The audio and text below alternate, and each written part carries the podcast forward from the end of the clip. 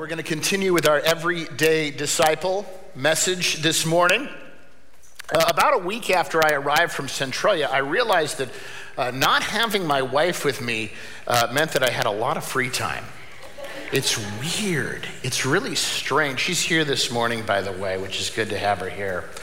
Um, but I, you know, I'm sitting around kind of fumbling with what to do. We've been married 31 years, so her kind of being with me is just kind of how it's always been, it seems like. And uh, so, I, you know, one night I just turned on the TV and I just happened on this new TV show that's called American Auto. Anybody watch this?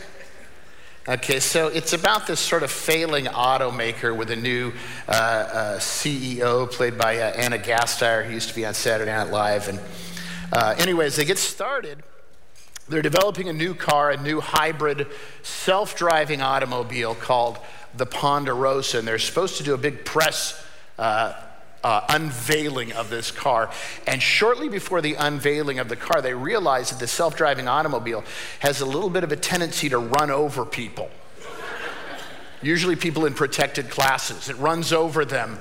And uh, so they're like, what do we do? We don't know what to do about this.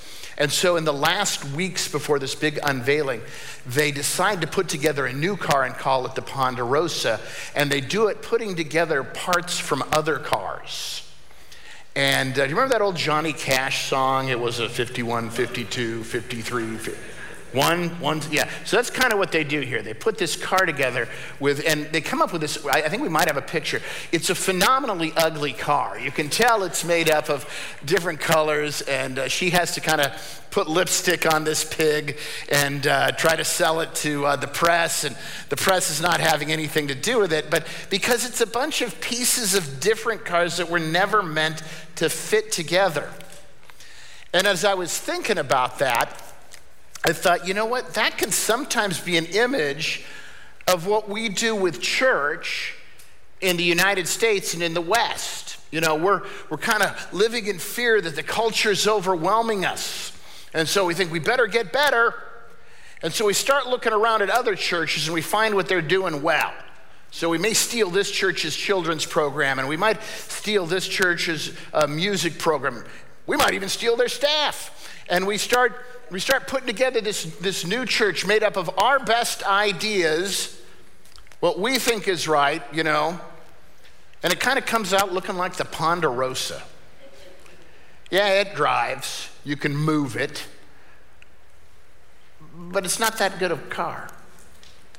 And the reality is, it's not a car designed for its environment. And here's what I believe I believe that in Centralia, Washington, in 2022, God is, un- if we are faithful and if we are listening, God is uniquely assembling a family of faith on Borst Avenue to reach out not only into this community, but to reach out into this world.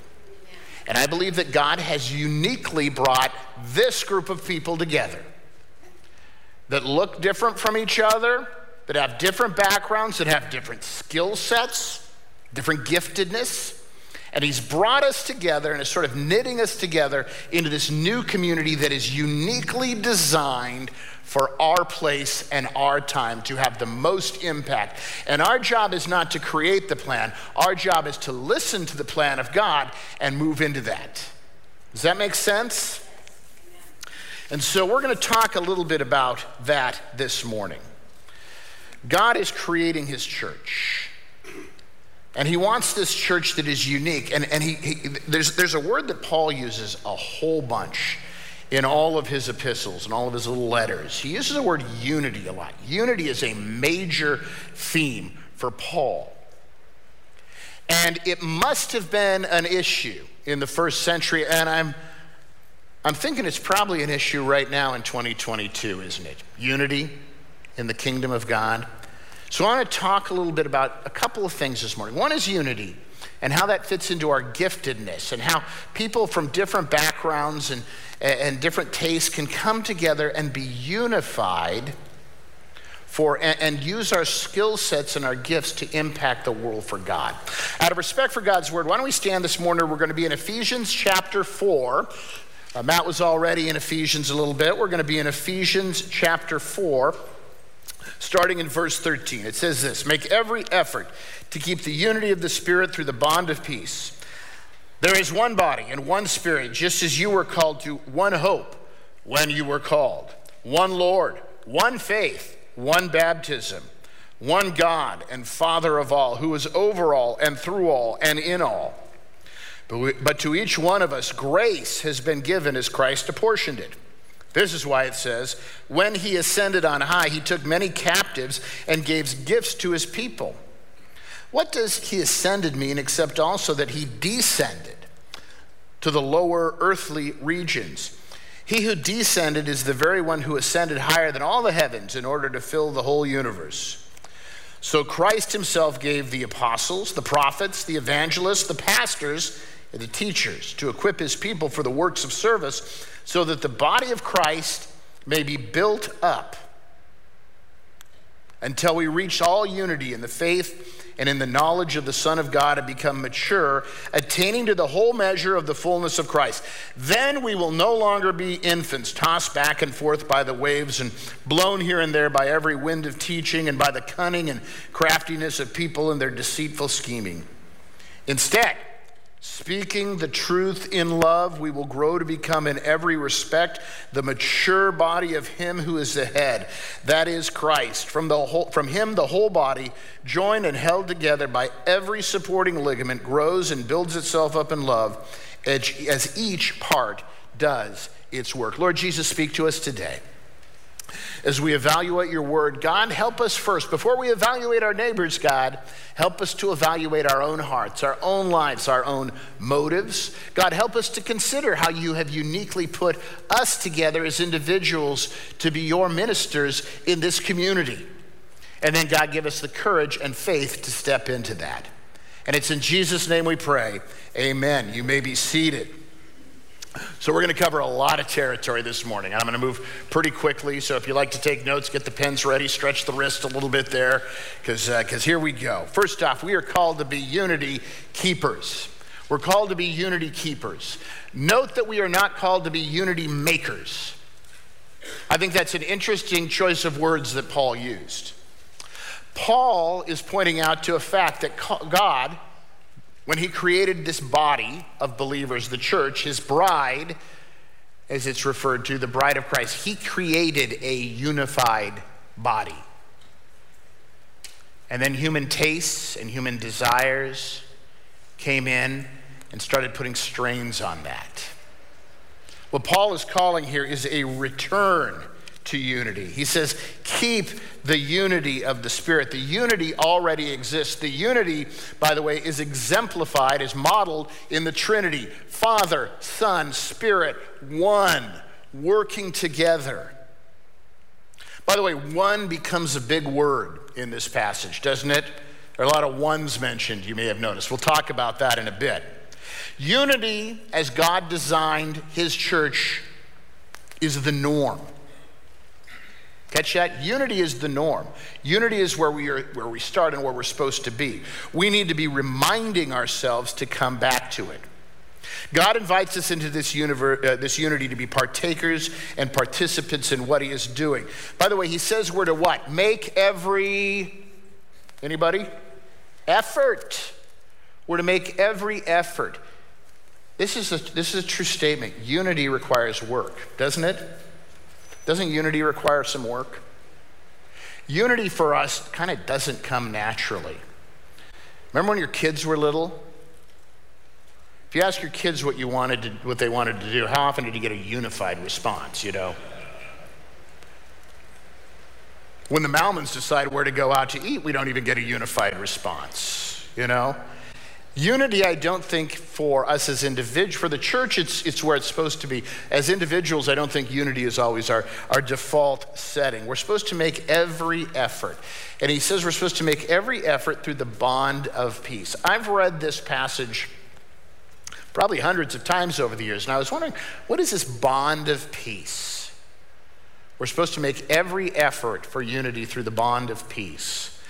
Was kind of thinking about that this week. What is the bond of peace? You know what, you know what John Wesley, last week Devin quoted John Wesley. You know what John Wesley said the bond of peace was? He said it was love. Love is the bond of peace, right? And love can even require significant work. True spirit filled love is the glue that holds us together, but it doesn't always come naturally. And we have differences, right? I think when we come into the church, we make a covenant with one another that we're going to love each other. We make a covenant. Now, we come in here, and some of us uh, tilt one way politically, some tilt the other way politically. Some of us have lots of resources, some of us have little resources, some of us like rock and roll, some of us like classical. So, coming together in unity requires love.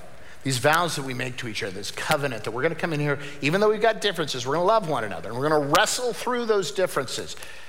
I think it's one of the reasons that, um, that in, you, in, in, in selecting imagery for what the church is like, this, this idea of bride and bridegroom, I, I think is, is vital. And I think marriage is a covenant and is also sort of a good model for how we're to relate to one another in relationships. Um, I found this this week. Uh, that's my engagement photo. That's Anita and I. Uh, yeah, I don't know why you're applauding that. Thank you. Uh, that's before I ate my twin. Um, that's, uh, so that's Anita and I. That's 19. I think that picture is probably taken in early 1991. So that's a long time ago. Uh, and I tell you what, when I, when I first met Anita, when I first saw I met, met Anita at a basketball game. I looked at her and I thought, oh yeah, I like her. I didn't even know her. Uh, I, and, uh, and we, started, uh, we started dating shortly thereafter and we're married 10 months later. And so that's pretty quick and we got married. And, uh, you know, we've been married for a few months. And uh, I started to realize, well, she does things differently than the way I do things. Anybody? Anybody know this? Dallas, Linda, you got anything here? Nothing? No? Always not? You okay? Um, I realized that, um, well, let me talk for her because this will be much safer for me if I do it this way. She realized that I was a little quirky, okay, and did things a little differently. And uh, over time, uh, sometimes we would, we would uh, butt heads. Like one of the things I noticed early on, I like to be early to everything. And Anita likes to be almost on time to many things. Right, honey? Yeah? And uh, so uh, I noticed that the other thing I noticed is that I'm, uh, I'm loud and she's quiet. Okay? And that creates problems for us when we, and I'm, I'm going to tell you this a little self revelation here. You probably didn't know this happened, but pastors and their spouses, wait for it, fight. All right? And so we've had, right? We've had some fights over the years. And the first time we really had a fight, it went really horribly. Because we came at, her family was always, she, twice you saw your parents have a fight? Oh, no, you never saw your parents have a fight. Twice you heard your parents have it. That was the other way, only twice you heard it. The Malmans, growing up, we fought about everything. Like we yelled when we were mad, we yelled when we were sad, we yelled when we were happy. We just yelled. Now, here's the thing what made us different wasn't right or wrong, this, this different, it's just how we're wired, right? And it's like the church. We come here and we're all wired in different ways, aren't we? And, um, and here's, here's, here's what, what I wanted to point out with this Differences, while difficult, are our strength. And, and by the way, Anita, if she'd been exactly like me, would not have been interesting to me. And maybe the same in reverse, right? that, that there is something when we, when we encounter somebody who approaches the world differently than us that is interesting, right? And the church is made up of different people with different skill sets, and we're designed to work the best when we bring our individuality here and then lovingly put it together in the service of the church. It was interesting, you know, we had uh, nominations for our leadership last, last week, and we were nominating uh, for, you know, different roles in the church, and we're looking at different skill sets for the new elders. We don't want all of our elders to look the same, you know? We want them to have different sort of backgrounds and come at us with different, uh, same faith, different views on maybe how things run. Uh, you know, with the finance committee, I'll be honest, when we were looking for nominees, um, uh, some of you were in that meeting. You know, uh, we did not, when we were creating the, the finance, property and finance team, we did not nominate any of our artists. Right? We nominated people that had financial and property experience. That's their giftedness, that's their skill set. So we sort of moved those people into leadership. So the differences of us coming together can be our strong suit. The challenge is coming together when we're so different in a way that is unified. Our unity is based on God's plan for his people. Our unity is based on God's plan for his people. There is one body and one spirit, just as you were called to one hope when you were called, one Lord, one faith, one baptism, one God and Father of all, who is over all and through all and in all. Paul, right here, stops and gives us a theology lesson. He says, Yep, you're different. I cre- God created you that way. But there is a unified truth here that we can rally on.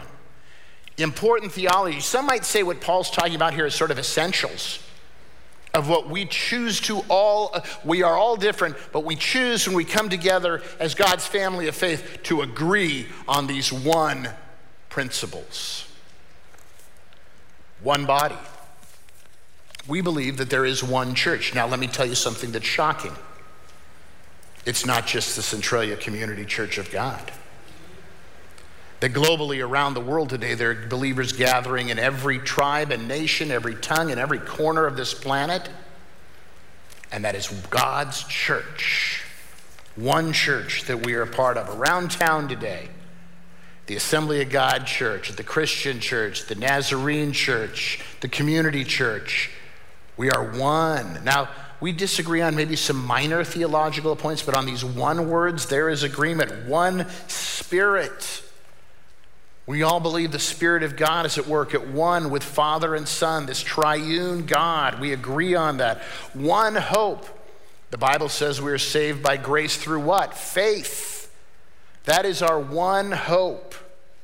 Salvation through Jesus Christ. There is only one God. We live in a world where there are many gods, right? And probably more than ever, false gods on the planet right now. And we come together around the world and we say, we stand against that, we stand for the one God, Yahweh. One faith we just mentioned in Jesus.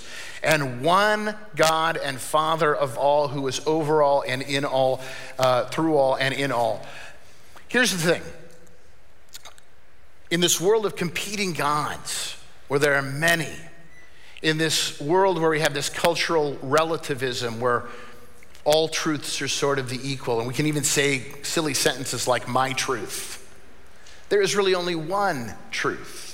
And we're called to unite around it. It's why it's so vitally important that we, as God's kingdom people, live a life devoted to God, where in our own individual lives, we are saying God is over everything else.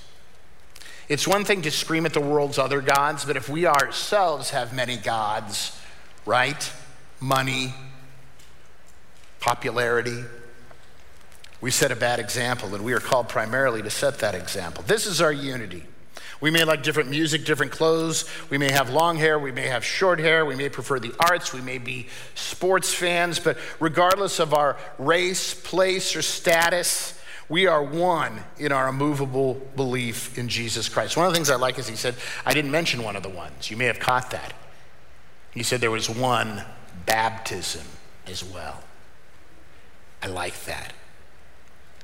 I have seen people baptized in dirty rivers in Bangladesh, in the ocean in Haiti, in a font in Centralia, this hot tub, right? And you know what? It's one baptism. We are united with those who call on the name of the Lord. We are a one baptism people. Right now, around the world, on every continent, people are being baptized. And they're your brothers and sisters, as though and as much as if they were sitting right next to you today. And we're called to minister to one another. Now, let me give you a, a little kind of warning here, too. Unity can be perverted. Unity can actually be like a dangerous thing from time to time. And so I want to kind of make sure that we're clear about what biblical unity, Jesus based unity, actually is. And I want to point out a couple things that it is not. Biblical unity does not ignore false or dangerous teaching, false doctrine. The same Paul that talks so much about unity was one of the first to point out when there were grievous errors in theology that were causing people to actually wander away from the true Jesus. We talked about one last week, right? With the Judaizers, with the circumcision group, as he called them. Unity actually points out dangerous trends and dangerous theologies and dangerous practice, not to damage unity, but to keep unity together that we need to run away from false teaching. The church is actually called to be a corrective place. That's why we have, and Ephesians talks about that, pastors and teachers. We're called, and hopefully when you come here, you receive good biblical teaching, right? It's a chance for us all to be reminded that we need to kind of come together around these truths. Now, let me tell you what biblical unity is also not, and this will ruffle some feathers potentially, but biblical unity is not denominational or organizational unity. Okay? And here's what I mean by that I am not anti denomination. In fact, in many ways, I'm pro denomination because I think it provides us with accountability, especially for pastors. There's a level of accountability above yourself and above your eldership. But over the years, we've seen organizations and denominations start to stray from teaching. It happens occasionally, if we're to be honest. So our unity has to be based on the Word of God, the Holy Spirit speaking to us, and sound biblical teaching. We are proudly members of the Church of God. But if the Church of God were to start to stray, our first allegiance is to Jesus Christ, right? Not to any organization. And then, maybe most importantly, because we confuse this one, unity is not the same as uniformity right? Uniformity, uh, it's, you know, uh, you know, talking about my, my, my marriage again and, and meeting Anita, uniformity oftentimes is what cults do, right? It can be false. We dress the same, we look the same. These are the specific practices we follow in regards to diet and, and, and, and. That's not biblical unity. And God actually, while He created us for unity, He created us different, didn't He? I mean, I am so glad. I've met lots of interesting people since I've been here. Uh, from different backgrounds, everybody has a different story. I love that we can be unified but not uniform, right? And the church functions best when different people bring their unique skill sets to church. God creates us uniquely, and the church needs your uniqueness. Say that again. God creates us uniquely, and the church needs your uniqueness. Look what it says. But to each one of us, grace has been given as Christ apportioned it. That word apportioned is kind of interesting. It's like he did different things with different people, right? To some he gave this, to some he gave that, as Christ apportioned it. This is why it says, and this is interesting, it's almost like, it feels like Paul goes off on a bit of a tangent here. He says, in fact, the, the, the uh, NIV puts it in parentheses, like it is a tangent. Uh, he says, This is why it said, when he ascended on high, uh, he took many captives and gave gifts to his people. What does he ascended mean except that he also descended to the lower earthly regions? He who descended is the very one who ascended higher than all the heavens in order to fill the whole universe. Paul, by the way, here is, is quoting a prophecy that's found in Psalm 68. And, and it's interesting he talks about two things here gifts given and also this captivity. The, the New King James Version actually does a little bit better job transla- uh, translating this, it's more literal. Uh, it, it's, he says uh, he led captivity captive and gave gifts to men.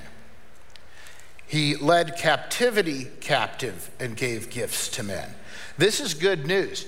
He takes captivity captive, okay? What does that mean? That means that Christ has already conquered all principalities, the powers of evil. He has conquered the devil, he has conquered sin, he has conquered death, and he has conquered hell. All right? He took captivity captive and he gave gifts to his church. Let me say this this church will be functioning at the level God designed when every one of us is using our gifts for his kingdom purposes. Sometimes, and by the way, I, I, am not one that believes you have to use your gifts only at the church. God has some of us with a plan intended that we do use our gifts in special ways in the church. And many of us are called to do that. Many of you, by the way, are called to do that. But I think that it is even more profound when God gives us gifts that we can use out into the community as well, while tethered to this congregation.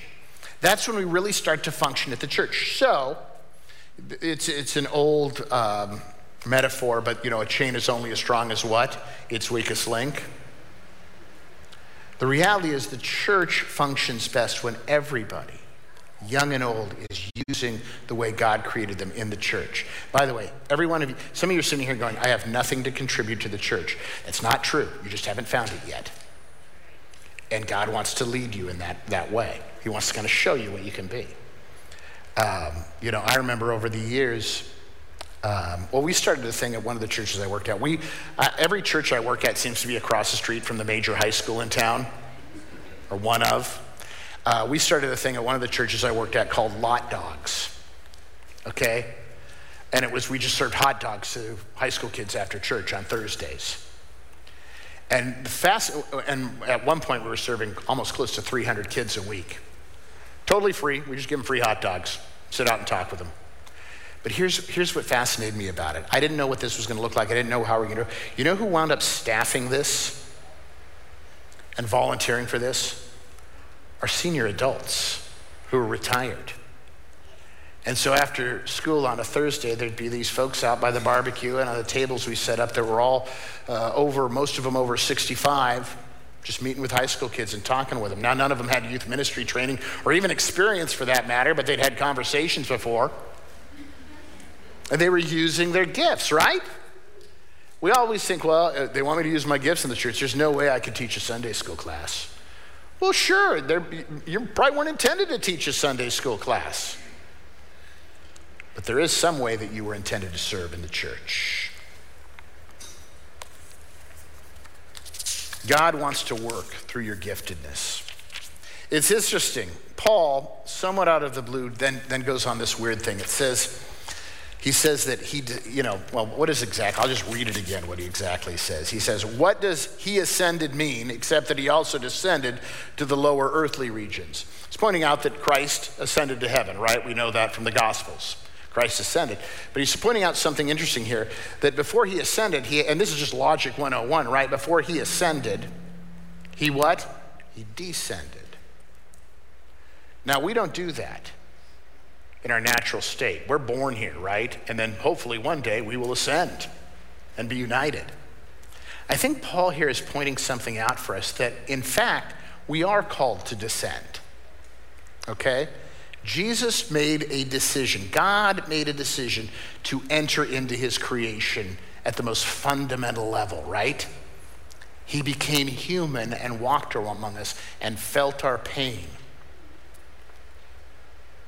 And I think what Paul is saying here is, folks, we all have a, chance, a choice here to descend into our community, to engage with, that we are no better than the folks that we see that are struggling roadside or in a broken marriage. We're called to step into that as his kingdom people and be encouragers and love people into the family of God. It's a challenge. I think that might be the reason he points this out. The image of an all powerful God descending to serve and sacrifice for his people should, should stir us, and it should stir us into wanting to find and discover our gifts and use them. You know, some of you, you know, well, let me give you an example. What's, what's the name of the new ministry I'm blanking? Extended hands. Extended hands. I love this idea. Okay, so think about this for a second. They're collecting meals and freezing them. Now, there are going to be some people that are helping prepare food for you, right? You, you did what? You prepared 68 meals yesterday. How many of you prepared? How many prepared? Who was? About eight of you there preparing. Now, I don't know who the eight were, but maybe none of them know how to teach Sunday school. Maybe they can't drive a bus. Maybe they're not meant to be on the property and finance team, but they love to prepare meals, right? Using their gifts using the way God wired them for the kingdom world, uh, for their kingdom purpose. Our role is using our gifts. So Christ himself gave the apostles, the prophets, the evangelists, the pastors, and teachers to equip his people for the works of service so that the body of Christ may be built up until we all reach the unity in the faith and in the knowledge of the Son of God and become mature attaining to the whole measure of the fullness of Christ. Then we'll no longer be infants tossed back and forth by the waves and blown here and there by every wind of teaching and by the cunning and craftiness of people and their deceitful scheming. You know, the, the rule followers, the circumcision group, the Judaizers. If you came to our assessment several weeks ago, how many were at the assessment? I was just pleased with the group of people we had there. We've, if you're new to us, we, we had a group come in and kind of look at what some of our, kind of look at our giftedness as a congregation, what some of our strengths were, and we're kind of working on those things right now. But if you came to our assessment, you learned that sort of the number one area that our family here needs to work on is gift-based ministry. That was, that was number one. This is something we're going to be discussing a lot in the coming months, so I'm not going to spend a lot of time on it today. But, but let me tell you where we're heading. Many of you kind of already know your giftedness. If you don't know your giftedness, we're going to find some tools and pathways for you to help find your giftedness. And, and meet with you if you want and kind of go over some ideas. And then we're going to work on and this is the challenging part. If this is a family of faith that sort of jumps into this excitedly, then we're going to have to work on starting to find places for you to serve here at Centralia Community Church, but also out in our community potentially. Not all of our gifts are, some have been given the gift of evangelism.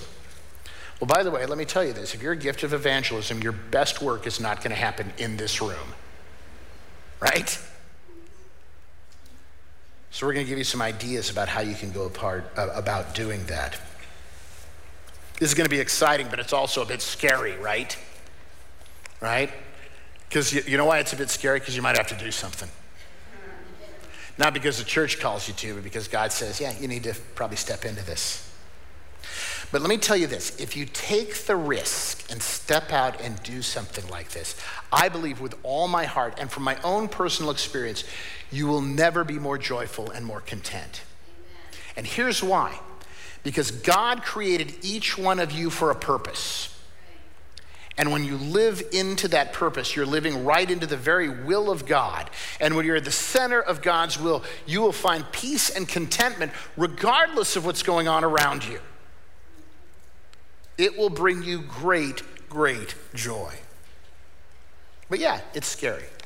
I was reading this week that uh, violin virtuosos will tell you that if uh, a violin is not played, if it's not used for its purpose, the sound dulls and the tone falters. My nephew is in town, he plays the cello. Uh, last summer, he played the cello, and we rented a cello for him. It was a brand new cello. And he said, I need to play this for a while. It doesn't sound right. Well, I think it's the same with our giftedness, like that, like that violin. If it just sits around for a while, it starts, to, it starts to lose its tone and it starts to lose its pitch. But if we're using our gifts, we operate at the highest level. What happens when all of God's people use their gifts? Well, the scripture here seems to say several things happen. Number one, the work of the ministry is accomplished. Right? By the way, we, we seem to have more and more kids each week. You may be called to work with kids. Not teach a class, but just be sitting in with them. We, could, we actually could use folks just sitting in with our kids and being their friend. It's a big one for us. The church is strengthened and we're matured. This passage says we're matured. In fact, it says when we do this, we build up a defense against the liars and the scandalous folks who step into the church and, and spread false theology and false doctrine. It says we're no longer tossed around to and fro like the waves. We, we become grounded, we become mature. You see, developing a strong faith isn't just learning intellectually. Developing a strong faith involves learning intellectually what God wants you to do and how God wants you to live, and then doing it. And that grows your faith. The result is a unique people committed to an eternal kingdom. Speaking the truth in love will grow to become, in, uh, in every respect, the mature body of Him who is the head, that is Christ from the whole body, joined and held together by every supporting ligament, grows and builds itself up in love as each part does its work. The bond of peace, love. Speaking truth in love. I love that phrase. Speaking truth in love. We're not just to come here and tickle each other's ears, right? And say things we like to hear. Sometimes, there have been multiple times over 30 years where Anita has looked at me and said, Yeah, that's probably not a good idea. I shouldn't have that, uh, probably twice, right, in 31 years. Um, I'm lying, by the way. It's, it's a weekly thing with me. You know, honey, I don't think a ladder was supposed to be used like that, that kind of thing. Um, but, but she tells me things, and we all know this in marriage. Anita has said things to me over the years that are hard. Not because she's mad at me, not because she doesn't like me, but because she loves me. And so the church becomes this place of meaningful, sometimes difficult conversations, but where we grow together in the faith. A collection of imperfect people brought together by God as He works to perfect us. The church is a safe place. By the way, in the old days, you know, there were, there were times in the history of the American church where you couldn't let anyone see your brokenness. You had to come into church and look just right. I hope those days are over. I hope we can come into church now and say, you know, I'm, I messed up. And then have people kind of walk with you and hold you accountable and love you along the way. We each need, we all need that, don't we? We all need that. It can be tough, but it's always good. A body, a body created by God, building one another up in love, as each one of us does our work that God has assigned us. I started by discussing the Ponderosa, the ugly vehicle created by Payne Motors. Uh, I was thinking about that imagery, and I was thinking, well, if that's not what the church should be, you know what I think the church should be? I think the church should be a Formula One car. Anybody here like open wheel racing, like Formula One? Do we have any NASCAR fans? That's different. Okay, NASCAR cars are, are we used to call them stock cars. Okay, they were designed, I mean, they were, they were theoretically in the old days just cars you could buy off the lot and then race them. They were stock. So even today, NASCAR cars sort of look like road cars, street cars. Formula One racing is different. It's called open wheel racing. There's different varieties of open wheel racing. But the interesting thing about Formula One as opposed to NASCAR is there's very little cosmetic about it. It's not designed to look like a street car. So these cars consequently go faster because every part, big or small, plays a role. There's no just shell on it for cosmetic purposes. Every little piece of this car plays a role in moving the car forward. Now, some of the pieces are very expensive pieces. Some of the pieces are less expensive. You know, you've got uh, pieces that take whiles to ca- time to cast and are very, very pricey, made out of very expensive materials, and then you have rubber gaskets. But all of those pieces come together to create the fastest race car. And not any one piece is wasted, and if the smallest piece fails, it lowers the level of functionality of the automobile. I think the church is like that. Every piece of us was brought together here for a purpose. And when we all are stepping into our role and exercising our role, the church flourishes and the kingdom of God flourishes. Would you consider the role that God would have you to play as we move forward? I'm going to give you some homework. Everybody ready for some homework? Nobody's ready for homework, are they? But let me give you some thoughts to, to leave with today. First off, I would encourage you to go home and look at two passages of Scripture. The first is read the whole chapter of Romans 12. You just have to remember the number 12 really today. Romans 12, just read it. And also read 1 Corinthians 12. Go home and read both of those passages and, and kind of wrestle with them a little bit, pray over them. And I think that uh, as you do that, you may start to see your eyes opened up a little bit towards how God wants you to serve in his kingdom.